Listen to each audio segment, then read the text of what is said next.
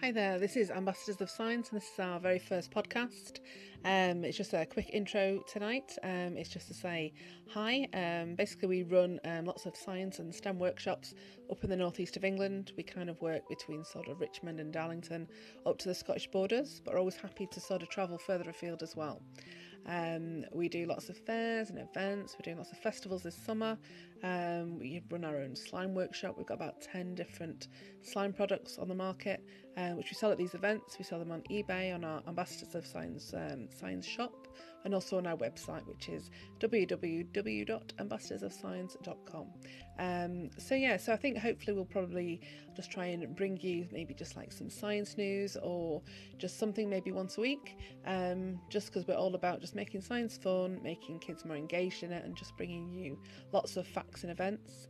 We also do lots of like adult science nights, and we're always looking on the lookout for new venues to try things out, really. So, preferably inside, um, we don't have to use a gazebo or get cold or whatever. Um, but yes, if anyone wants to get in touch, let us know. Thanks a lot. Bye bye.